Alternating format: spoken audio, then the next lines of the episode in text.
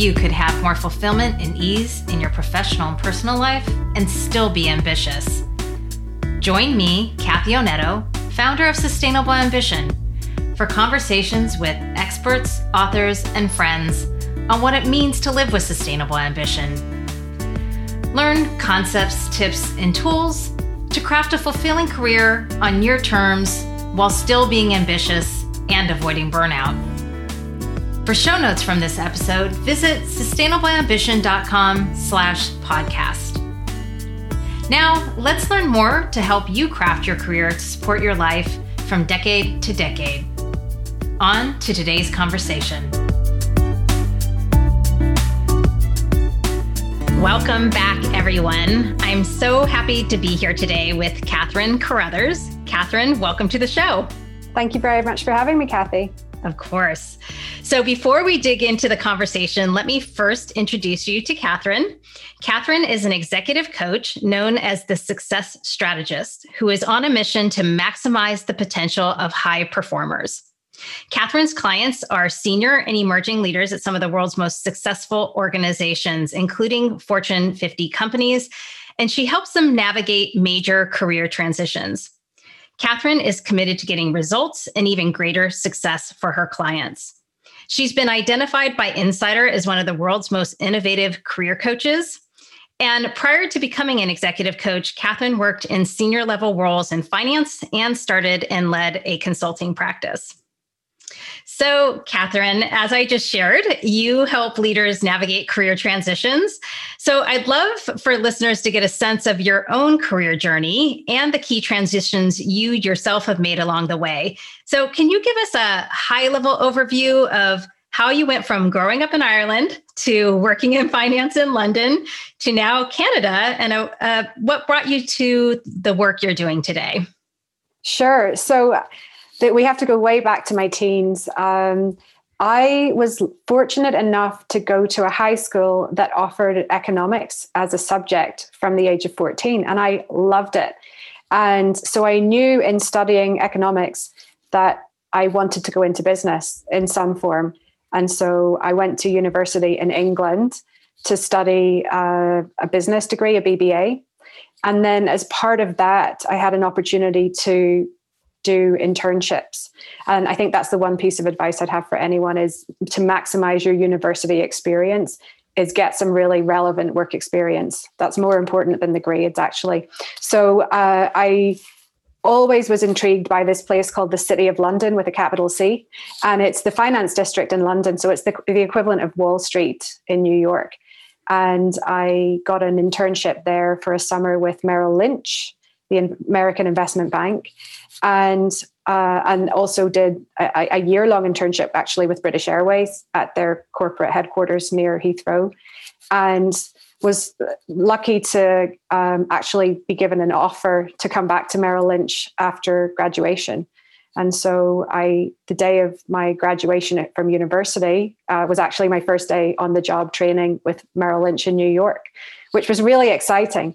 And so that was this, that was kind of the start of it. That was, um, I was really excited to get into the world of finance, but I'm not I'm not a finance person. I'm not a mathematical mind or brain at all. Um, what I'm much more interested in is people and relationships, and even marketing and uh, those sorts of things.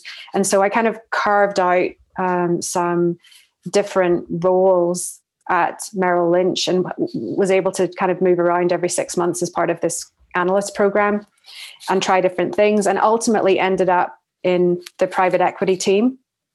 Uh, and then following the merger of Merrill Lynch and BlackRock, I was part of the BlackRock private equity team in London uh, at the age of 25, and then covering a region. So, working for an American company and then helping to cover uh, Europe, Middle East, Africa, and Asia Pacific.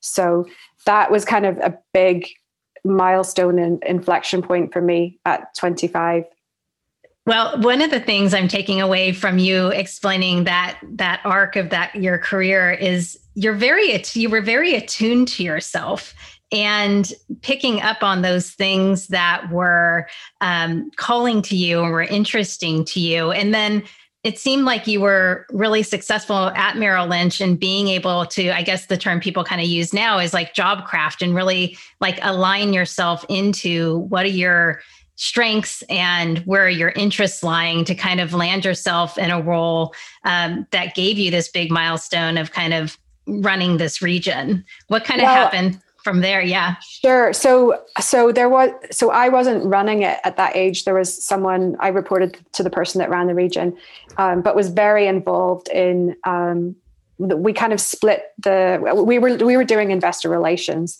and um, and we split the relationships. So for example i would have responsibility for all relationships in iceland um, where and and private client relationships in the middle east whereas my boss would have um, responsibility for institutional relationships in Europe. And we kind of split it up according to the markets and who, which of us would work best. Would it be the older gentleman with, you know, the sage one with the gray hair, or the younger the younger woman you know which which was the best person to put in front of those audiences so that's kind of how we split it um and so and yeah i i think i've I knew, I, as I said, I knew early on that I wanted to be in business and wanted to try different things. But there's one important part, which is it, it's all about networking, networking within the organization and finding people. And, and I hate to uh, mentor, it's, it's, it's mentors without necessarily using that word, but it's people who um, can advocate for you, who can almost, the new word is kind of sponsor you and help introduce you to people and help you find out when there's roles inter- available internally. And that's how i moved. It was there was no kind of plan of well you're going to do six months here and then you're going to move to there. I worked out with my boss at the time my very first boss who was brilliant. Um, and he he said i think we need to expose you to these things and therefore i'm going to help you and introduce you to the right people and hopefully then they'll take you on. And that all worked out. And the same thing happened then when I moved into the private equity team at BlackRock. I had a friend who was on that team. He knew that there was going to be an opening and he said, You should apply. And I did. And I got that job. And that, and then it, from there on, things got a little bit crazy because I was covering this huge region, um, traveling more and more. I think that's the, the key in those large corporates is that if you have a client facing job, the more senior you get, the more you travel actually. And um, and so I got really good exposure and experiences there. But by the age of 28, I was definitely burning out and started to get some ongoing health issues that we couldn't really get to the bottom of which I now know to be adrenal actually issues. Um, whereas at the time we, we, knew it was something kidney related. And so at that point, um, I knew that I, I needed to make a change um, and that the, the pace and the demands just for me weren't sustainable. Um, and as much as I was enjoying the work and being surrounded by and learning from the most, the brightest minds, really incredible people, uh, I just knew that if I wanted to go on and have a marriage and a family, then that I just, it wasn't the right fit for me. Um, and so at the age of 29, that's when I then left the corporate world and left the UK actually and moved to Canada with um, and the, that, that was a personally motivated move. it was to join my then boyfriend, uh, now husband, and and then start again. So that was another. I think if you if you look at anyone's career in phases, then that was kind of we're now at the end of one phase, getting into another one um, where there's a geographical relocation. Um, there's no job and actually no plan. Yeah, and I'm you know I'm curious as you describe that, Cathryn. Like one of the things I hear sometimes from people in managing their careers is that they have a hard time thinking about how to think about these arcs or stages of their career or even when they're at a later stage in their career when then they when they look back they may say oh, I did something wrong or i should have done things differently. Um, and I, I often think, and I'm learning as I work with more people, that really it's our careers are evolutions of both us better understanding ourselves as well as in sync with our lifestyle or our life stage and what we need at different stages of our lives. So I'm curious in your own experience or even with working with individuals how you think about these different arcs of your career and other people's careers, just as you described, like kind of your own journey and what's kind of taking you on these different paths. I think the biggest, the biggest myth that I try to um, let bust, with, for want of a better word, with my clients is that we think that a career is this linear thing that has a starting point and an end point and it goes in a straight line and it actually doesn't there's twists and turns there's zigzags. We jump off the path from time to, we might jump off the path, then we jump back on. And if you look back, even in the last five years of your career or any of your listeners, you, or 10 years, you wouldn't even have been able to predict where you would be now. You just wouldn't. Things things change and evolve. And so I what I always say to clients is don't try to plan too far ahead because uh, unless it's something like financial planning, pensions, you know, really long term stuff, you don't that that same planning does not apply to your career. And if you get too tied up in um, the longer term game, then you're it's not tangible enough for you to be able to um, have an action plan to even get there. And so with clients, we actually work on a one year time horizon. So they'll often come to me and say, Well, I want to do this in three to five years. And I'll say, Great, but you don't, it's not actually probably going to work out the way that you think. So let's stick to the next year. Let's talk about the next six months, three months, one month. What do you actually want to achieve, or what where do you want to be by then? Because those shorter time horizons are much more actionable and tangible. And so we're much more likely to be able to create those results for you. And, and as we go, we're laying the foundation for whatever comes next, but we don't know what that's going to be yet we we can have we can and, and then the other part of it is too we have this tendency as humans to compare ourselves to other people whether it's colleagues clients um, people that we went to school with. And you know we look at where they are now versus where we are. And and I, there's a couple of things there you know they say com- comparison is the thief of joy and i totally agree with that. Or another one is compare and despair because it never goes well. It really doesn't. And so again, it's not linear. It's not to say that, well, if I'm at, if I have a client who's at a certain level of seniority or compensation, um, and they feel that their peers are getting ahead of them, that it's not linear. There's it, you can very quickly climb up that curve in in one shot. Um, so I think those are the two things that that come up the most is um, you don't actually need a long term plan for your career um, and just try and avoid the, the, comparison because it never works in your favor. Mm. Very wise counsel. Yeah. And I wanted to also just go back to the point you made about both recognizing you were getting burnt out also recognizing that the demands of the you know the path you were on and in the role that you were in wasn't going to end up being consistent with kind of perhaps the life you wanted to craft for yourself and for some people or maybe many people sometimes it's it's challenging to make these decisions. There's there's fear around making this decision these decisions around say stepping off a path to better align oneself to their their ambition in the moment or what's going to satisfy them holistically between their professional and their personal life. And i'm I'm curious if you have any tips when you look back on it now, what ended up working for you, both in terms of making that decision to kind of step off, but also then also recovering afterwards from that kind of burnout state? Mm-hmm. So I think the key message is here that it always works out. And you're, you're actually, there's your body will tell you long before your mind is ready to accept that something needs to change or something needs to give that's where pain comes from. You know, whenever you're in pain, you have a sore back, a sore head, whatever, migraines. That's your body telling you that you need to pay attention and that something's gone too far.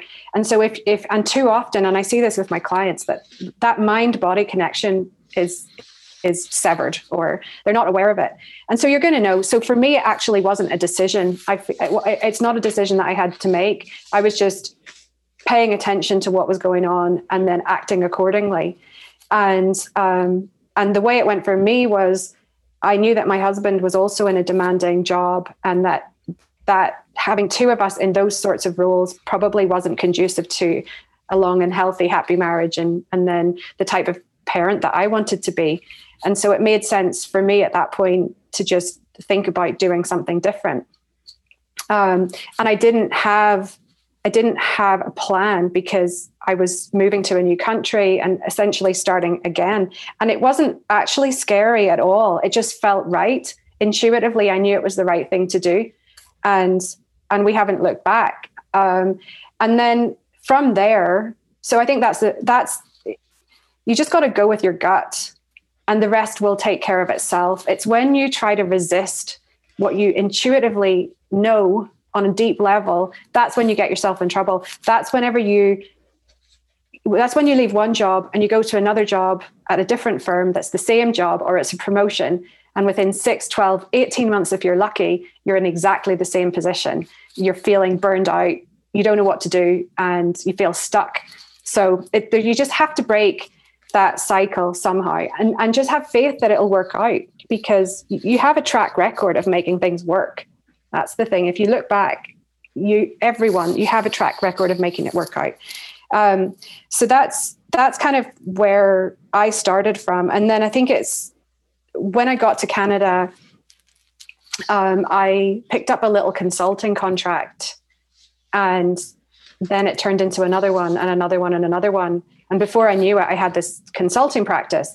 And, and that for anyone who's in consulting or a freelancer or any of those types of types of roles, the one thing I'd say to them is don't worry about where the next client is coming from so much as doing a really, really good job for the client that you have.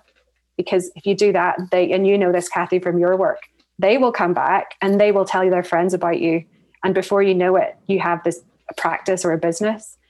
And um, and I once made a flow chart of my consulting practice, just starting with this one little gig. It was to help project manage a website build which I'd never done before. But anyway, it, that was this whole. It's just a new a new skill that I developed, and and then it just spread like like a spider to all of these other contracts, um, and and then eventually, and then it, I also then was at the point of getting married and having a couple of kids, and as as you say, things evolve. Consulting at that point was no longer viable, or um, for me because I couldn't scale it. It was just me, and uh, and so I couldn't. It was I was being paid by the hour, and or by the project, and so I had a baby and a two year old, and knew that that actually wasn't going to be sustainable either. And then that was so that was probably the third crossroads then of okay, well, here we are. Consulting's not really what where I want to be anymore, and so now what? and and that was kind of the next decision point yeah, I so appreciate so many of the things that you're sharing, Cathryn, from a standpoint of, you know, a paying attention. That's been a theme on the podcast and other people that have shared in the past. And I think is something that's really important is really tuning into oneself and paying attention to what's happening. The second is you really saying, like, listening to what's happening in your body, trusting your intuition, those things being really important.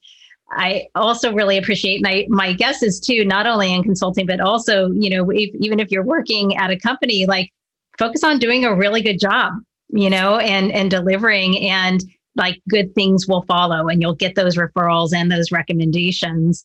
Um, and then the final thing you really shared that, that really uh, stands out for me, and I'm so impressed, Cathryn, that you kind of pay attention to this yourself over the course of your career, is you kind of really were asking yourself at different moments in time, is this sustainable?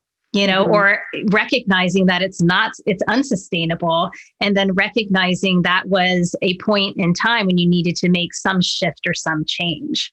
Absolutely. Absolutely. And also, and this, it does, it changes over time, doesn't it? Um, and this is one of the exercises I do with my clients, actually. We call it must have. Okay, so as you look forward to your next role, what are your must haves um, what are your nice to haves and what are your deal breakers and because those change. They're, they're going to be different in your mid 20s versus your mid 30s versus your mid 40s mid 50s and beyond.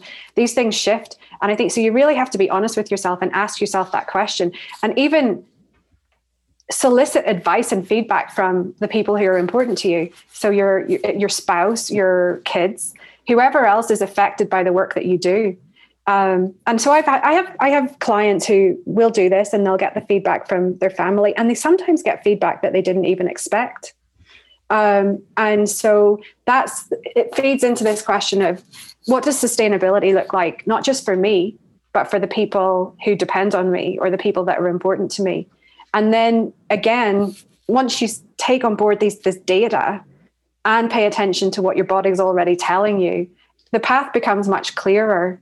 And maybe with the help with a coach, you know, someone, someone, someone who's a, an independent, objective third party who maybe doesn't know you personally, and they don't have the biases that, that other people have.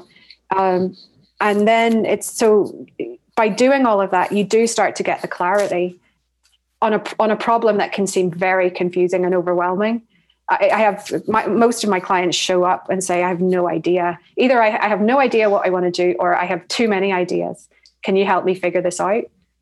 Um, so that's kind of where that's where, in terms of career, my own career arc, that's where I ended up. Was um, when I was consulting, what I was most interested in was the client and what makes them tick as a person and what what distinguishes the client who actually does the things follows through and does the things that they say they want to do versus the ones who say talk the talk and then they don't walk the talk. Um, and and so that's kind of ultimately what led me into coaching is, and also doing a lot of coaching and personal development on myself um, to really get to know myself. Um, and then parlaying this consulting practice and actually even changing the nature of some of the engagements to go from consulting but to coaching you know some of those same clients. So uh, so that was kind of the next I'm, i know i'm kind of answer, i'm preempting your next question but that's that's where that's where things went from the sustainability part for me and then also figuring out how do i actually help other people with the same thing because ultimately it's what we're all we're all dealing with yeah, absolutely. And I think many people, I hear it as well, come to these moments and times or these, as you call them, professional crossroads, and they either are surprised at this coming upon them, and it's not uncommon for them to feel like they are unsure of where do I even start. Um, or I even often hear about people jumping like straight to getting their resume and LinkedIn kind of polished up and kind of seem to not really like go there first because it's a very tangible actionable thing to go do uh, but yet they're not 100% clear on what they really want at this stage mm-hmm. or this next stage that they're facing. So i'm i'm curious you know as you have experienced in, for yourself as well as when you're you're uh, when you've worked with so many other clients what should you know we talked about paying attention. What should people be paying attention to? Is there anything else beyond kind of hey listen to your body but like what should people be looking out for to have a sense of like hey there may be a career transition coming mm-hmm. for you? Well just to kind of close that point on your body how do you feel on a sunday night? How do you feel about the prospect of waking up on a monday morning and doing that job? Do you get the sunday scaries? I love that phrase. Do you get the sunday scaries? This sense of kind of anxiety.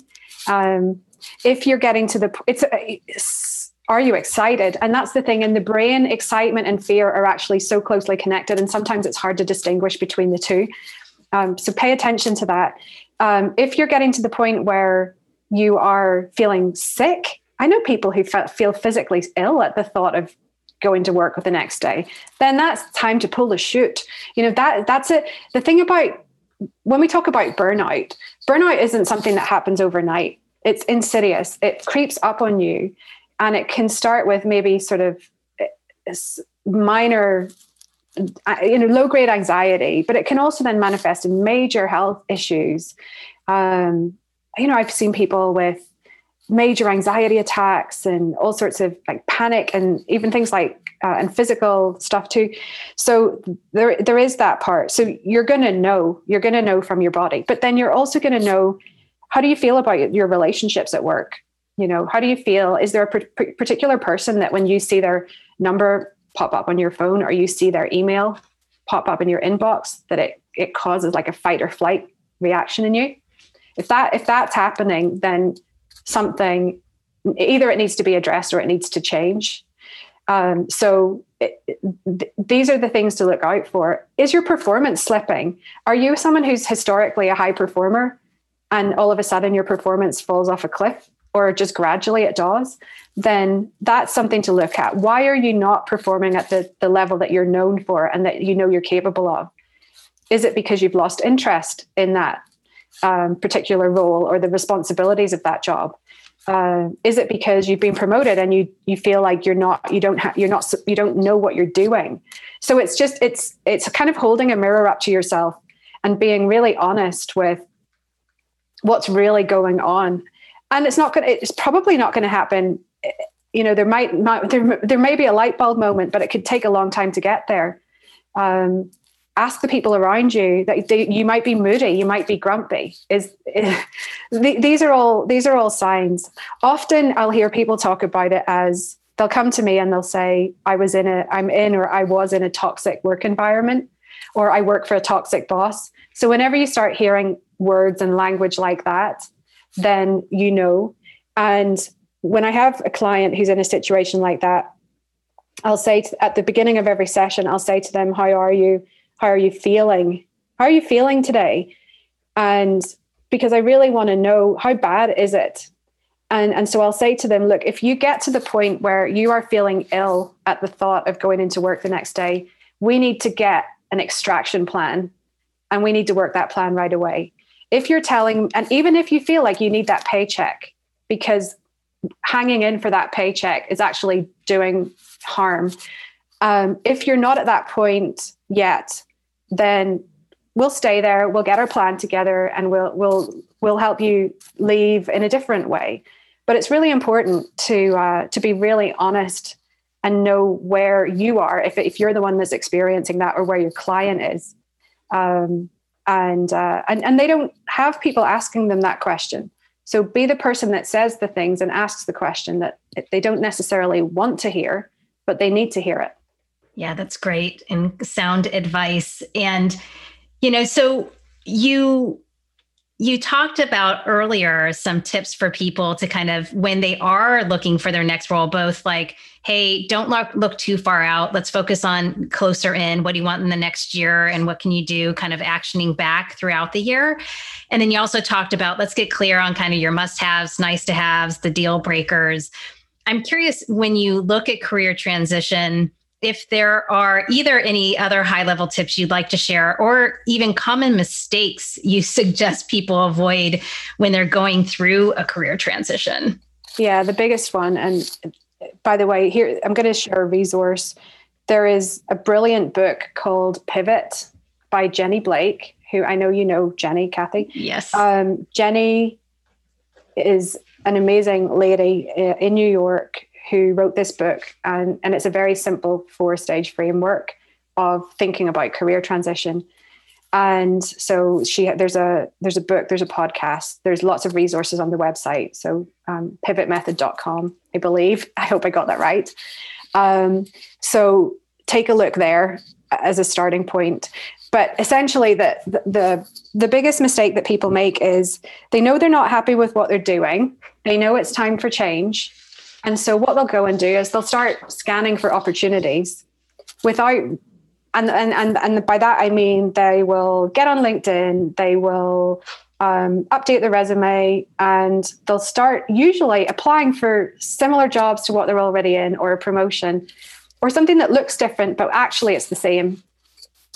And because we're creatures of habit we tend to stay in our comfort zone um, because it's it's kind of scary to make the big big moves. Which, by the way, when I'm working with clients, the big moves are that's what I love the most, where there is no clear answer. And actually, what we're doing is creating a role for somebody or starting, helping them start a business. I like the real, I love the ambiguity. Um, so, so that, that that's the, the number one mistake is uh, especially you know stay clear of the monster.com the indeed the, these job websites which is like a black hole for resumes. It goes in and usually nothing comes out the other end and you never hear back. So it's not to say don't use them at all but have a strategy for that um, before you start. So if that's the mistake that people make well then what should they do instead? And it's all this is all in the pivot book. This is the, i think the best resource for that is you've got to think about you've really got to think about who like, who am I? What do I want? What's important to me? What's important to the people around me if I have, for example, kids or a spouse or a, an aging parent that needs my support? Um, or so, so, think about your values, think about things have, how things have may have shifted, what your priorities are, what the dem- what the other demands on you are from other people, and yourself. What do you want? Um, and really spend the more time, actually, Kathy, that you spend there, the more efficient the rest of the, the process is. And this applies to everyone. This is this is people who are teenagers thinking about what to apply for at college or university, all the way through to I have clients in their 60s and everything in between. Um, who are trying to figure out do I leave the corporate world and start my own business, or do I figure out a really cool five year kind of re- like five year retirement plan almost of doing all the things I really love. So um, so that's it. just spend some time at the beginning figuring out what's important to you um, and how that may have shifted and get your priorities straight first and then the rest will follow. Yeah, that's great.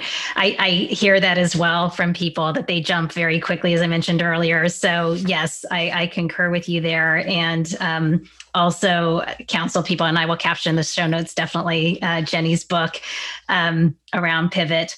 And you know, you talked about this earlier too, Cathryn, and you just alluded to it here. You know, one of the things I want to bring awareness to with sustainable ambition is that it's not uncommon that our satisfaction and ambition ebbs and flows over time over the or over the decades of our career. And you've demonstrated that even with the example of your own career. And i'm curious for those you've worked with maybe for high performers in particular do you have any counsel for how they should think about their careers from decade to decade or how they can sustain their ambition over time or any specific advice you might have for people to think about? And you mentioned earlier like for their 20s 30s 40s and mm-hmm. beyond. Mm-hmm. well stay healthy. Number one you're you're nothing without your health. And i'm talking physical mental. It's all one thing. We too often we talk we separate. Well um, we've all we all i think by the time we get to adulthood and, and especially into adulthood i think i really believe we've all expe- experienced mental health challenges. Because it's if you say you haven't well then what have you've never had a cold or you've never had a physical health challenge? So so kind of get your get your health in check. Make sure that you're really focusing on that because without your health there is nothing literally. And so the, and the other part is your relationships too. Um, your relationship if your your relationships are stable um, and and and that's not always possible. And so in some cases you may have to kind of just move on from certain relationships that are not serving you. So um, it's these foundational pieces that really have to be um, in place bef- before you even start to think about the um, the ambition part. Because without those foundations the ambition is either going to be a big distraction that you can pursue and you have all of this success but maybe you don't have your health and maybe you don't have the, the healthiest relationships. Um, so these are it's you're not you're not probably not going to hear many coaches talking about this but i think it's really important. So whenever i have a client who comes to me and says okay i am i'm a six i'm a, let's i mean i'll use a real world example. Uh, a lady who is a successful venture capitalist. She's around 50 years old. Um, and she came to me and said, We're going to be fundraising in the fall. um, can you please help me? I need to work on my confidence around this fundraise. And I said, okay. And we dug deeper. And actually, the, there is a confidence concern. And there's, there's the whole thing around the imposter, which maybe we can get onto. But what's underpinning the confidence issue actually is um, that these other pieces that I've just mentioned are not they're not figured out, and so it, those directly impact your ability to execute and to generate the results, and that's all tied in with ambition. So you can have all of the ambition in you that you want, but you need to be able to back it up um, by doing the right things, being effective, working hard, all of those things. So it's, I, I, like to think of the ambition is a kind of, I see it as a motivator. It's, it's maybe a way, a, a trait to describe someone who's ambitious or motivated. Um, but then there's a, there's all these other pieces that have to be in place in order to support that ambition and to to make it sustainable. Um, otherwise, you could end up at the age of sixty maybe two or three marriages in. Um, maybe you don't have a great relationship with your kids. Uh, you might have an alcohol abuse problem, but you've got you know you've got all the money uh, and you've got all of these other status markers. But at what cost? And so I think again, just being really honest with um, how you are going about things and doing it in a way that is effective um, and I, to use the word again, sustainable um, is really important. And, and too often we don't think about those things. And we especially don't talk about them in a work situation. No, I, I so appreciate that you're elevating that, Cathryn, and really putting focus there and acknowledging that that's these foundational elements are really critical to be able to have a sustaining career over time. So I, I really appreciate that you're emphasizing emphasizing that point. Um, and that, you know, when those things aren't in place, I'm taking away that it, it it hinders essentially your ability to really deliver these other things. And i think it's one of these things it's becoming you know certainly in the it's part of the cultural conversation right now but still often especially in the united states i know you're in canada. I don't know if it's the same there but this you know really we talk about self-care and sometimes that you know language isn't always the best but it's really more about how do you prioritize and put in these elements of one's life so that you can sustain yourself over time and really show up the way that you want to be showing up. And that's mm-hmm. a bit of what i'm hearing you talk about. Yeah i mean that the the uh the lady that i mentioned before the client she has she has a lot of kids and she's been very successful. But this is the thing about the American work culture is that her first babies were twins, and she ha- she went back to work while her babies were still in the NICU. That's the neonatal intensive care unit. I mean, like when I heard that, my jaw nearly hit the floor, but then it didn't because we're talking about the states um, where that's a whole other conversation but i'm quite um, i have quite strong opinions around that in terms of the leave um, you know the big tech companies thinking that they're doing ladies or, or, people a favor by offering to freeze their eggs and things like that or how, you know bring a nanny on a work trip. To me that's completely back to front. That is if you ever want to talk about a recipe for burnout it's it's those things. Um, so yes definitely there are definite cultural considerations here. I've worked across the world and i think europe probably has it has it right. Um, canada's better than the us but canada's kind of in between europe and the us more like the us asia is tough where you have very long working hours as well. So i think it's important knowing that we are we are all part of different work cultures whether it's geographical uh, even individual companies or departments of organizations have their own culture we are we do need to work within the context of those parameters.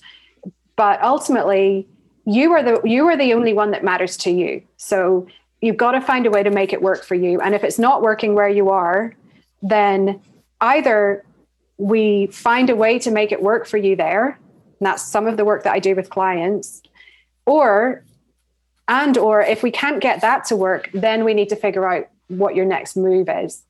Um, and because ultimately my role as the as coach is to serve you the client and to hold your interest above all else um, and to figure out what what what makes most sense for you versus necessarily what the organization wants because we're we're all we're all uh, dispensable ultimately Yes, very wise to remember that like you need to be in control of your career as well as you know you need to advocate for yourself um, when managing one's career.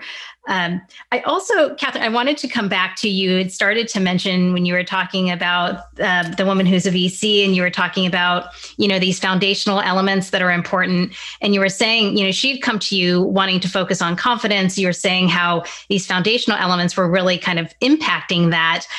But one of the things that you and I touched on previously when we connected was how it's interesting that even with high performers, imposter syndrome and this kind of concern around confidence comes up. And I'm curious you, how you might view imposter syndrome. And is there a way that you work with your clients to think about it and kind of live with it because it sure seems like it's ever present for many of us and still with high performers as well. Mm-hmm. Oh, absolutely. I love this topic because, first of all, we need to shift. We need to shift the conversation a little bit from. I, I don't like imposter syndrome because it sounds like an illness. It's not an illness. It's a phenomenon. If you want to call it imposter phenomenon, it, that's better. so it's something that we all we all deal with. Um, in in my experience, anecdotally in coaching, it doesn't matter how senior you are, how experienced you are.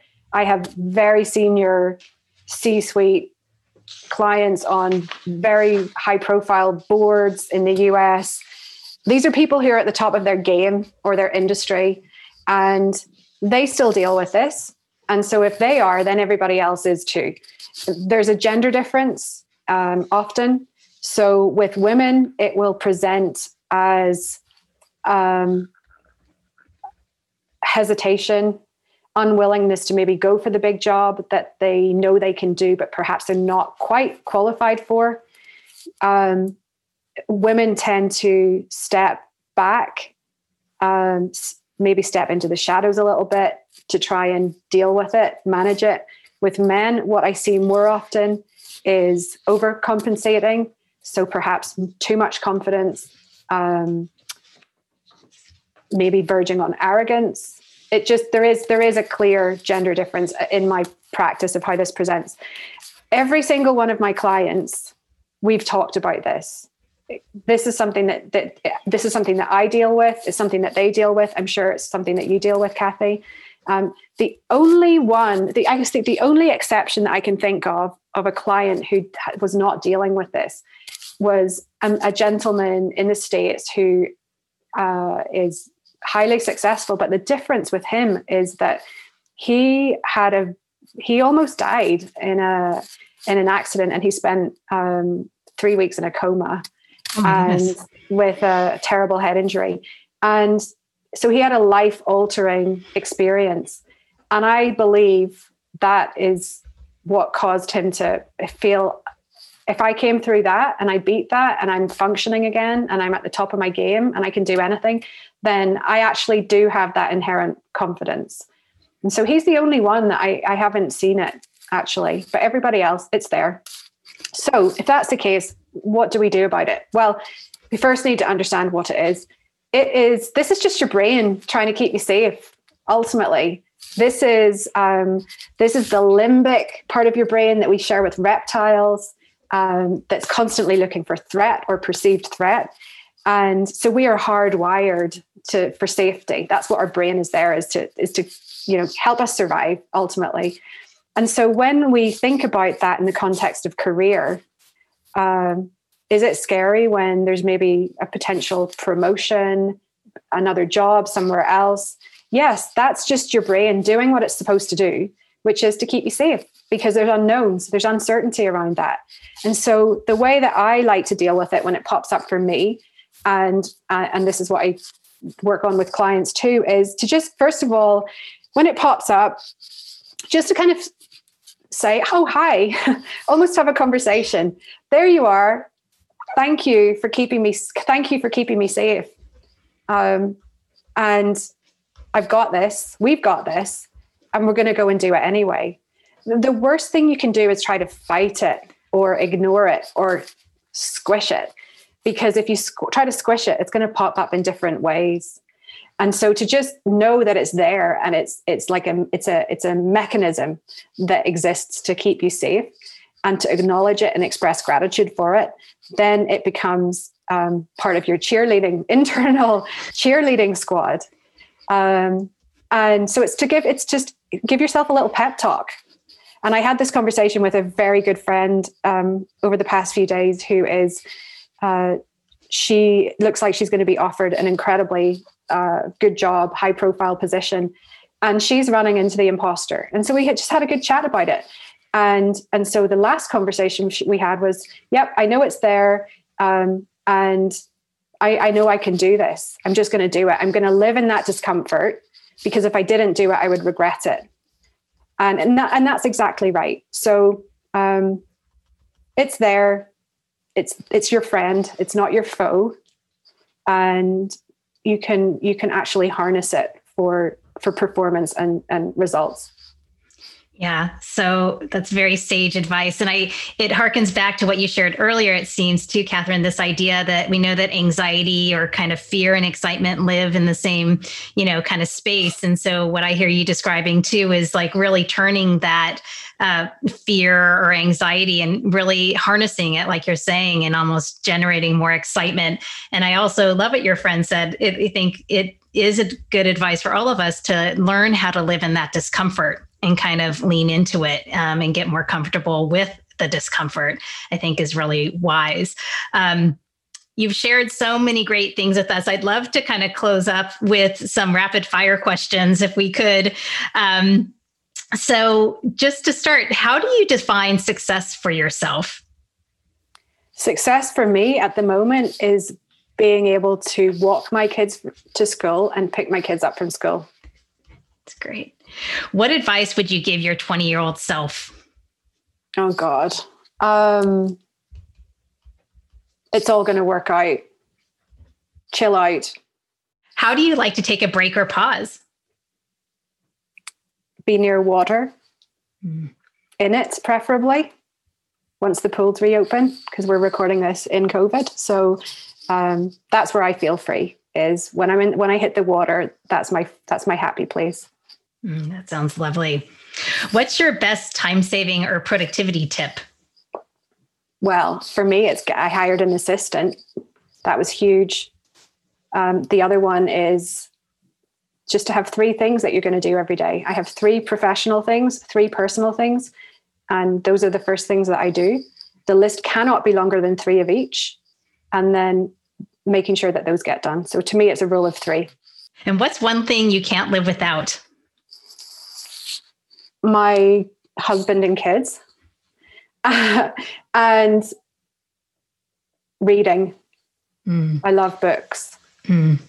especially Lovely. biographies, which makes sense with the coaching. I love to get into people's brains and minds. Wonderful.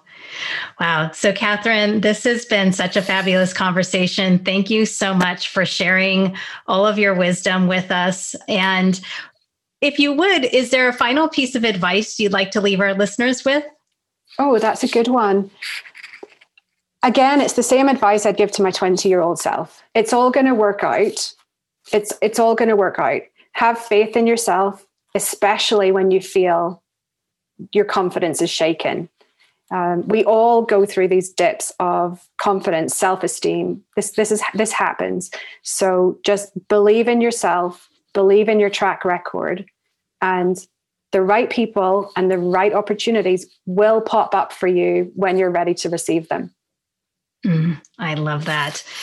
So, a final thing is where can people find you to get in touch? My website, cathryncarruthers.com, C A T H R Y N C A R R U T H E R S. Uh, LinkedIn is the best social platform. And again, just type in my name, you'll find me there. Um, and yeah, those two spots would be would be your best bet. Perfect. And I will definitely capture those in the show notes along with uh, Jenny's book that you mentioned earlier.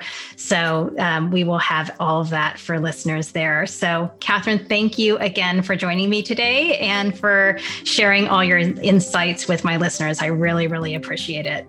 You're so welcome, Kathy. And thank you so much for having me. And thank you for the good work that you're doing. We really need this. Thanks for listening to this episode of the Sustainable Ambition Podcast. I hope you take away at least one learning or inspiration from today's conversation. Find more inspiring interviews and get show notes for this episode at sustainableambition.com slash podcast. Make sure you don't miss an episode or my insider tips, guides, and tools by signing up for Sustainable Ambition Forum, my twice monthly newsletter. Sign up at sustainableambition.com slash subscribe. And remember, it's not about finding work life balance, it's about building work life resilience. Thanks again for joining me. Speak with you next time.